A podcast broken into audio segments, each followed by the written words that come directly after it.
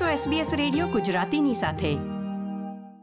વિદેશી વિદ્યાર્થીઓમાં ઓસ્ટ્રેલિયન યુનિવર્સિટીમાં અભ્યાસ કરવો એ પહેલી પસંદ બની છે અને એમાં પણ ભારતીય વિદ્યાર્થીઓમાં ખાસ.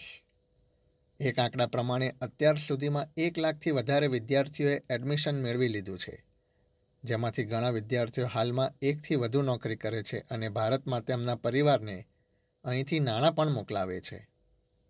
હાલમાં ઓસ્ટ્રેલિયામાં રહીને અભ્યાસ કરતા આંતરરાષ્ટ્રીય વિદ્યાર્થીઓની કેવી પરિસ્થિતિ છે તે વિશે અહેવાલમાં વધુ વિગતો મેળવીએ.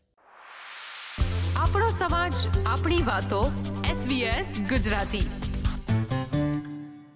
વધુ અભ્યાસ માટે ભારતથી ઓસ્ટ્રેલિયા આવેલા નવનીહાલ સિંઘ હાલમાં માસ્ટર્સ ડિગ્રી કરી રહ્યા છે.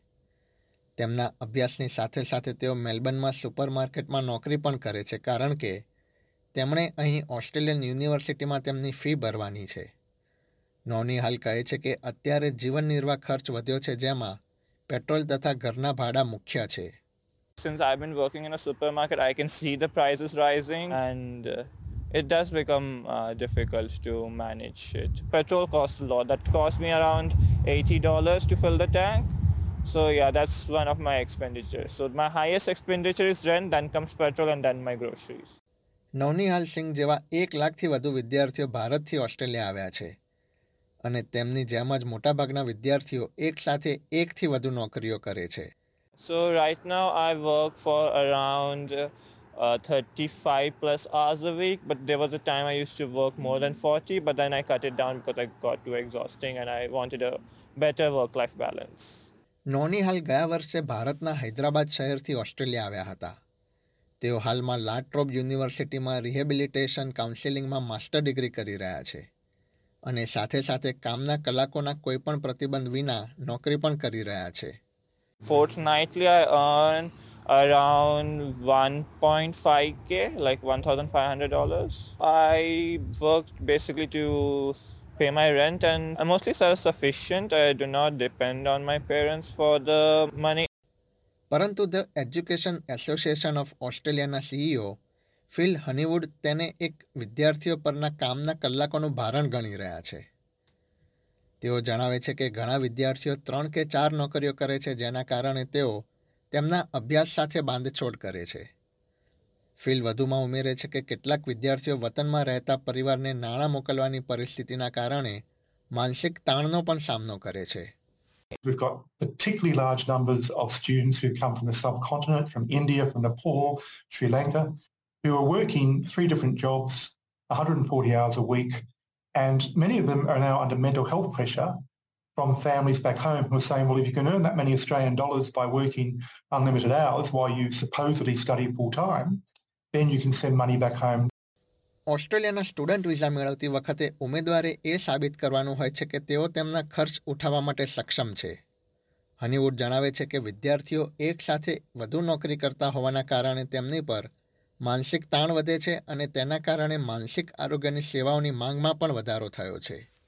There aren't enough interculturally competent or interculturally trained qualified psychologists and mental health counsellors in Australia. If they can get an appointment with an Australian qualified psychologist, then often they believe that that person may not understand some of the cultural issues, sexuality, a whole raft of issues that uh, really are concerning them.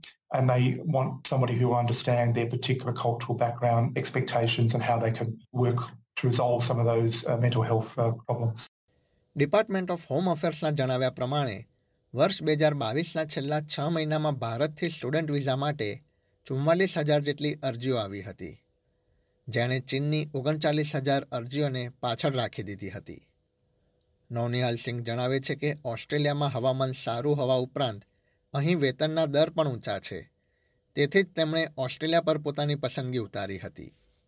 Living in Australia I like the weather. Uh, the wages are pretty good. Like I had read reports that Australia is more multicultural than Canada, and that's something I was looking forward to. તાજેતરમાં ચીને online માધ્યમ દ્વારા અભ્યાસ પર પ્રતિબંધ ફરમાવ્યો છે જેના કારણે ચાલીસ હજાર જેટલા ચાઇનીઝ વિદ્યાર્થીઓએ ઓસ્ટ્રેલિયા આવીને હવે અભ્યાસ કરવો પડશે મેલબર્નની આરએમઆઈટી યુનિવર્સિટીના ડેપ્યુટી વાઇસ ચાન્સેલર શેરમાન યંગે જણાવ્યું હતું કે યુનિવર્સિટી હાલમાં પ્રત્યક્ષ અભ્યાસ પર જોર આપી રહી છે આ ઉપરાંત તેઓ મહામારી બાદ કેમ્પસમાં વધુ વિદ્યાર્થીઓ આવીને અભ્યાસ કરે તેની તૈયારીઓ પણ કરી રહી છે We've seen a, an incredible activation of life on campus. We've got over 100 clubs and societies, which really provide a, foundation for engagement for many of our students. The latest figures show that we've got 80% of our students who are enrolled coming back onto campus.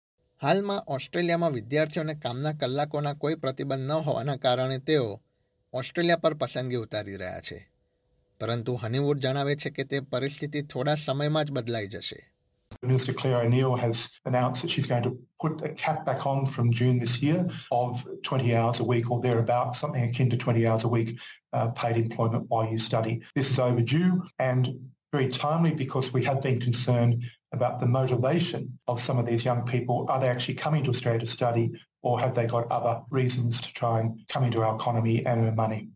ઘણા આંતરરાષ્ટ્રીય વિદ્યાર્થીઓનું એક લક્ષ્ય હોય છે અને તે છે અભ્યાસ પૂર્ણ કર્યા બાદ ઓસ્ટ્રેલિયાની પરમેનન્ટ રેસિડન્સી નોનિહાલ સિંહ જણાવે છે કે ભવિષ્યમાં વિદ્યાર્થીઓના કામના કલાકોની મર્યાદા લાગુ થવાની છે અને તે અગાઉ તેઓ શક્ય હોય તેટલું કામ કરીને બચત કરવા માંગે છે Like I have two elder sisters and a youngest son.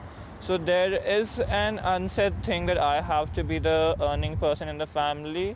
I plan to do my PhD after this, so I do not know if I'll work here and then pursue my PhD or just go forward with the PhD. So yeah, I am working as much as I can uh, right now, knowing that the restrictions will be coming in so that I can save money. SBS પંજાબીની મદદથી SBS small business secrets માટે સાંદ્રા ફુલોનોએ તૈયાર કરેલો અહેવાલ SBS Gujarati માટે વત્સલ પટેલે રજૂ કર્યો હતો. આ પ્રકારની વધુ માહિતી મેળવવા માંગો છો? અમને સાંભળી શકશો Apple podcast Google podcast Spotify કે જ્યાં પણ તમે તમારા પોડકાસ્ટ મેળવતા હોવ.